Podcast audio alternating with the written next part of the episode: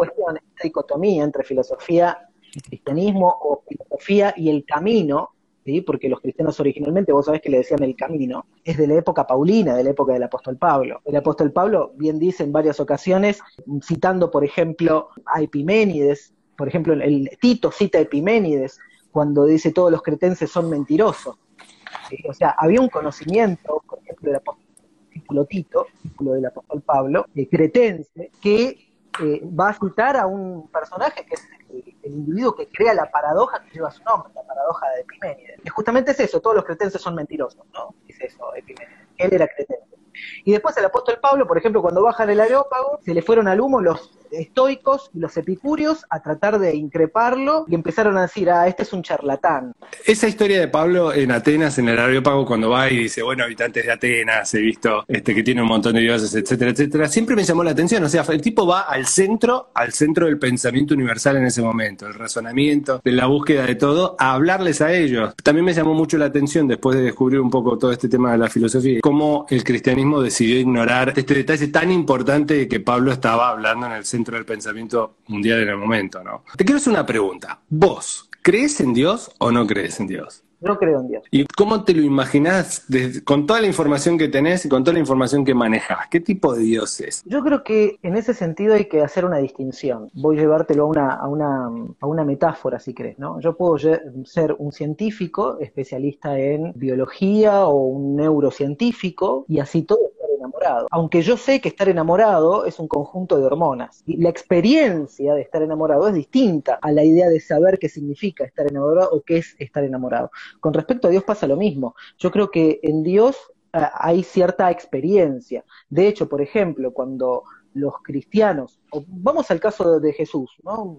en, en el Evangelio de Juan, Juan 17.3 que tengan conocimiento, el verbo conocimiento en ese pasaje, ese picno, no tiene que ver con un conocimiento intelectual, tiene que ver con un conocimiento relacional, el conocer de alguien que tiene vínculo con otra persona. Es, decir, yo cuando concibo a Dios pienso en un tipo de vínculo, un tipo de relación que tengo con la divinidad, con lo absoluto, con el con lo trascendente y no necesariamente concibo a Dios intelectualmente o simplemente desde la creencia. ¿Es posible amar a Dios? Porque yo tengo la sensación, tengo el entendimiento de que en realidad somos, somos más o menos egoístas. Y como bien vos le dijiste, es una cuestión hormonal el amor, ¿no? ¿Entendemos lo que es amar a Dios? No, no sé si puedo dar respuestas categóricas. Creo que primero tenemos que pensar que cuando hablamos de amor estamos hablando de un término que, como decía Aristóteles, es polisémico, tiene se dice de muchas maneras. Nosotros utilizamos la palabra amor de múltiples formas. Y en español, la verdad es que la utilizamos indistintamente cuando en otras lenguas hay una multiplicidad de palabras para referirse a diferentes sentimientos que nosotros unificamos en el término amor. Por ejemplo,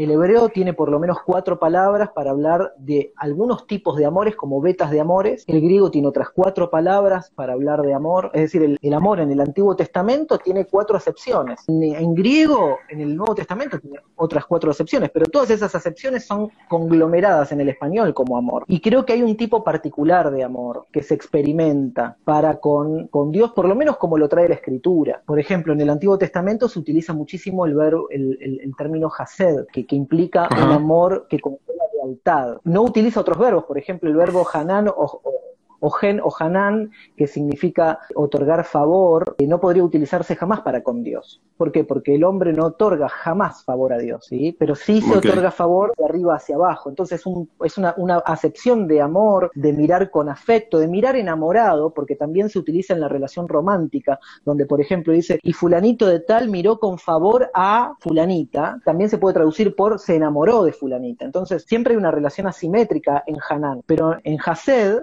no, en Hased hay una relación de ida y vuelta, hay una lealtad de Dios hacia nosotros, porque Él expresa un amor con lealtad, un amor leal, un amor paternal incluso, y nosotros también hacia Él. Es decir, es más recíproco. En, el Nuevo Testamento, bueno, agape va a ser la palabra clave para hablar del amor a Dios también. Me vi obligado a decir, me vi obligado por una cuestión contextual o coyuntural a decir que lo amaba a Dios y no sé si entendía o si entiendo lo que es amar a Dios. Digo, me parece que siempre estoy esperando un favor de Dios y no es así. Yo creo que el amor que se nos propone en la Biblia tiene mucho más que ver con lo que vos planteas, una lealtad más allá del entendimiento de la situación que estamos viviendo en X momento de nuestra vida. Me gustaría saber de qué denominación sos o de qué manera te sentís cerca de Dios. Digo, vos sos católico, venís con ese background o venís con otra historia. Tengo formación protestante, de cuna protestante, por así decirlo, y con el tiempo me alejé bastante. Es decir, me alejé, me, alejé bastante de lo que podríamos decir la, religión institucional. Ahora bien, en cuanto a otras cuestiones, me siento muy cerca del catolicismo, es decir, en algunas concepciones de cómo entiende la escritura, por ejemplo, me,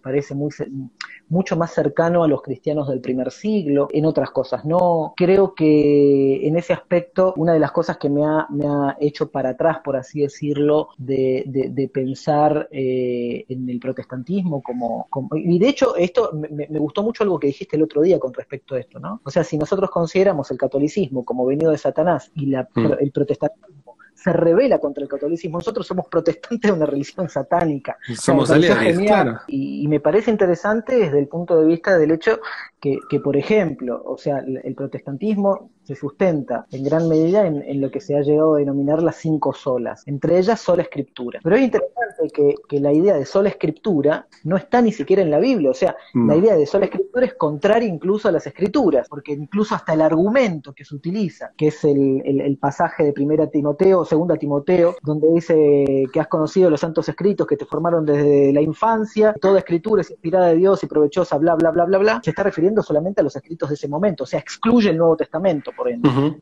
confeccionado cuatro siglos después. Es decir, ese tipo de lógicas me ha llevado a decir, bueno, ok, quizás tenga que pensar como Aristóteles, que eso también lo mencioné ayer con Nahuel, que la verdad, si pensamos la verdad, tenga que ser como una puerta, que si yo quiero asestar con una flecha a una puerta, yo le voy a asestar por un lado, vos le vas a asestar por el otro, pero no necesariamente vos o yo estamos errándole a la puerta. Los dos estamos asestando en diferentes puntos. De curioso te pregunto esto, no sé si tiene que ver con lo planteado para hablar, pero sos un tipo que ora, que habla con Dios, que cree que Dios intercede en su vida. Y te digo más, para mí la escritura es una, un acervo de sabiduría sapiencial. Cualquier persona que, que, que quiera tener una vida dentro de todo pacífica consigo mismo y podría hacer bien en leer la escritura. Una de las cosas que me han quedado en mi época protestante y que, de hecho es algo que me parece es esas, esas cuestiones que uno siente como útiles en la vida, ¿no? El fruto del espíritu, los nueve frutos del espíritu. Se rige por eso, me siento bien, es decir, si expreso en mi vida amor, gozo, paz, gran paciencia, entonces puedo decir que una vida con cierto grado de espiritualidad. Ahora, eso no significa que agarro y a cualquier... yo precio a, a, quien va por las obras de la carne, ¿no? O sea, no, no esa, esa dicotomía de es A o es B o es negro o es blanco soy practicante desde el punto de vista de que practico una cierta ética, que a veces se, adhiere a la ética bíblica y otras veces no necesariamente. ¿Tenés alguna idea de dónde viene esta loca idea de por qué la filosofía en realidad es contraria al evangelio, es contraria al evangelio y no es paralela al Evangelio? En principio tiene que ver con, con, las mismas palabras del apóstol Pablo, cuando, cuando dice no seguir las vanas filosofías y tradiciones de los hombres, eh, las vanas palabrerías que violan lo que es santo. Entonces el apóstol Pablo es el que utiliza el término filosofía. Pero ojo, porque el apóstol Pablo está utilizando el término filosofía no como filosofía en tanto proveniente de una escuela. Está pensando en filosofía como cierta forma de vivir, que es como se entendía la filosofía antiguamente. Eh, entonces ahí primera confusión. La segunda, la, la segunda idea que va en contra de eso es que cuando uno lee, por ejemplo, los escritos de Platón, vamos a centrarnos solamente en los escritos de Platón, y lee el Evangelio, es decir, desde Mateo hasta el Apocalipsis, uno se empieza a topar con que el apóstol Pablo era un gran platónico. Vos sabés que esto, yo no creo que el mundo evangélico le guste mucho, pero, pero era, era un tipo que estudiaba Platón. Lo lamento. ¿Vos pensás que Platón creía en un creador? Por ejemplo, estos grandes filósofos creían en un creador, buscaban el origen de la vida y su destino. No, no, no, no veían a Dios como, como un Dios creador. O sea, la, concepción que nosotros tenemos de Dios es bien cristiana. Pero acá un dato importante, el término que nosotros usamos para Dios es el epíteto que se utilizaba para Zeus.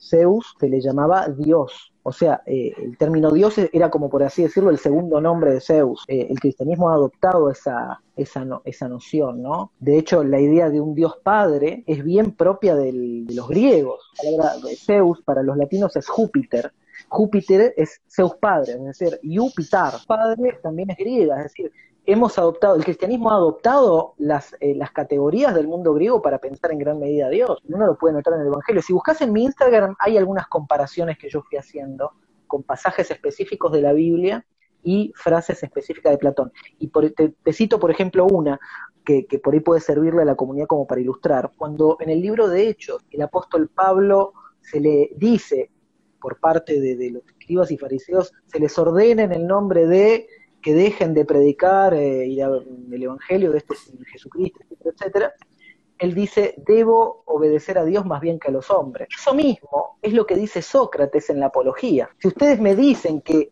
me dejan la libertad a condición de que yo deje de filosofar, tengo que decirles que tengo que obedecer al Dios antes que a ustedes. ¿Vos realmente pensás que los filósofos o con la filosofía da a entender que el hombre es un ser caído, que necesitamos redención?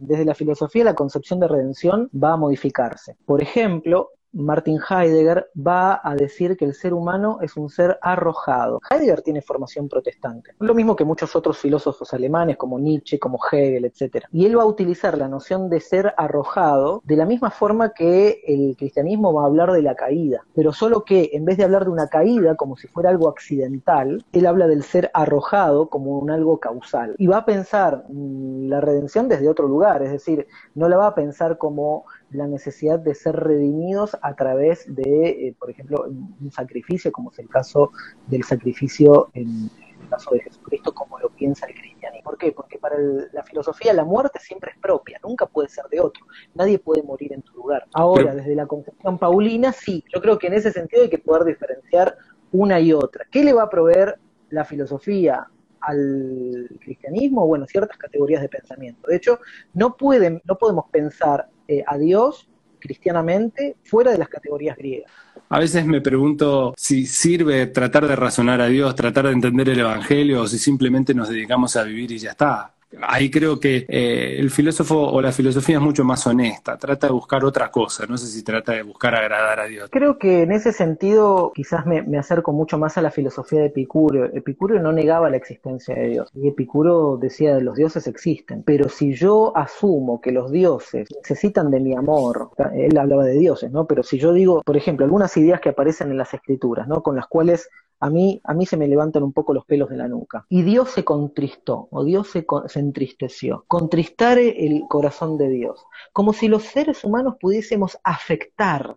Entonces ahí Epicuro hace un razonamiento. Si los seres humanos pueden afectar a los dioses, entonces hay algo para con lo cual los dioses no son todopoderosos, porque si fueran todopoderosos nada les afectaría. Como les afecta, entonces o no son dioses o no son todopoderosos. Entonces yo creo que desde ese lugar la filosofía pone a Dios en el lugar que le corresponde también, porque dice, bueno, ok, la distancia es insalvable. Y es tan insalvable que desde el punto de vista cristiano, y ahí aparece el Dios quizás cristiano, Dios tuvo que de alguna forma encarnar en su Hijo cierta divinidad para que esté a la altura de nosotros, y hacer el verbo carne, que evidentemente en la distancia que se mantiene entre él sigue siendo una distancia luminosa. ¿Vos crees en el infierno? No, no creo en el infierno. A ver, ¿el infierno es bueno o es malo? Partamos de eso. Es un lugar de tormento. ¿Quién lo, quién lo rige? Supongamos que no lo rige nadie, van simplemente las almas, ¿para qué? Para ser atormentadas, asumo yo. Eso implicaría que eso que vemos como malo, como horrible, primeramente aparece en la mente de Dios. Entonces Dios no piensa todo bueno. ¿Hasta qué punto es un Dios amoroso. O sea, pensar en un infierno pone en,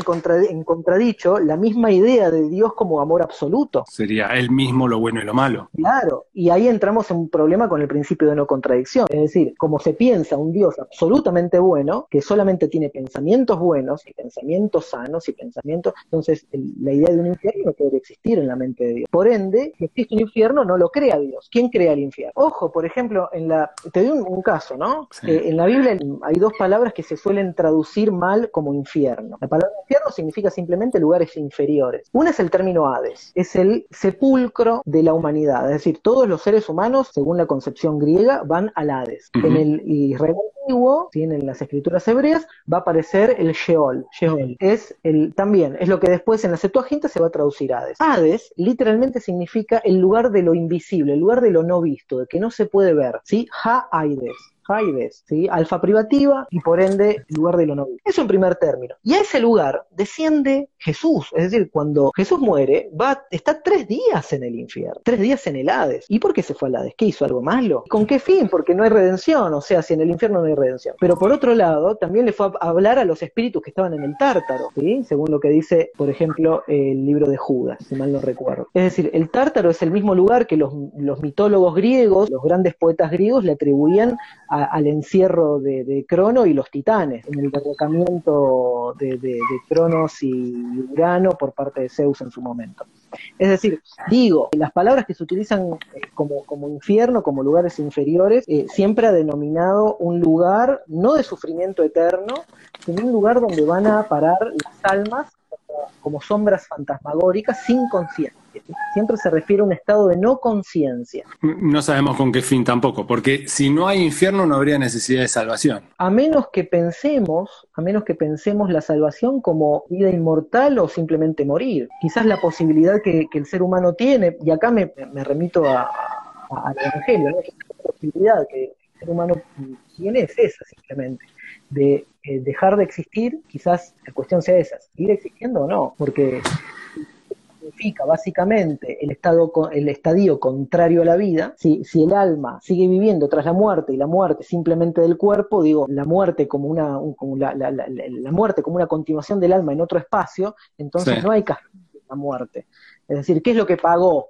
A ver, cuando Pablo dice el, el, el, el salario que el pecado paga es la muerte. Sí el alma sigue viviendo en otro lado. Entonces, ¿cuál es el pecado? El haber, el, el haber pegado el cuerpo, la. También claro. entramos una serie de paradojas que necesitamos salvar. Y no definimos nada, y seguimos recontra quilombados. Muy interesante hablar con vos, me encantaría hacerlo alguna vez en persona. Buenas noches. Buenas noches.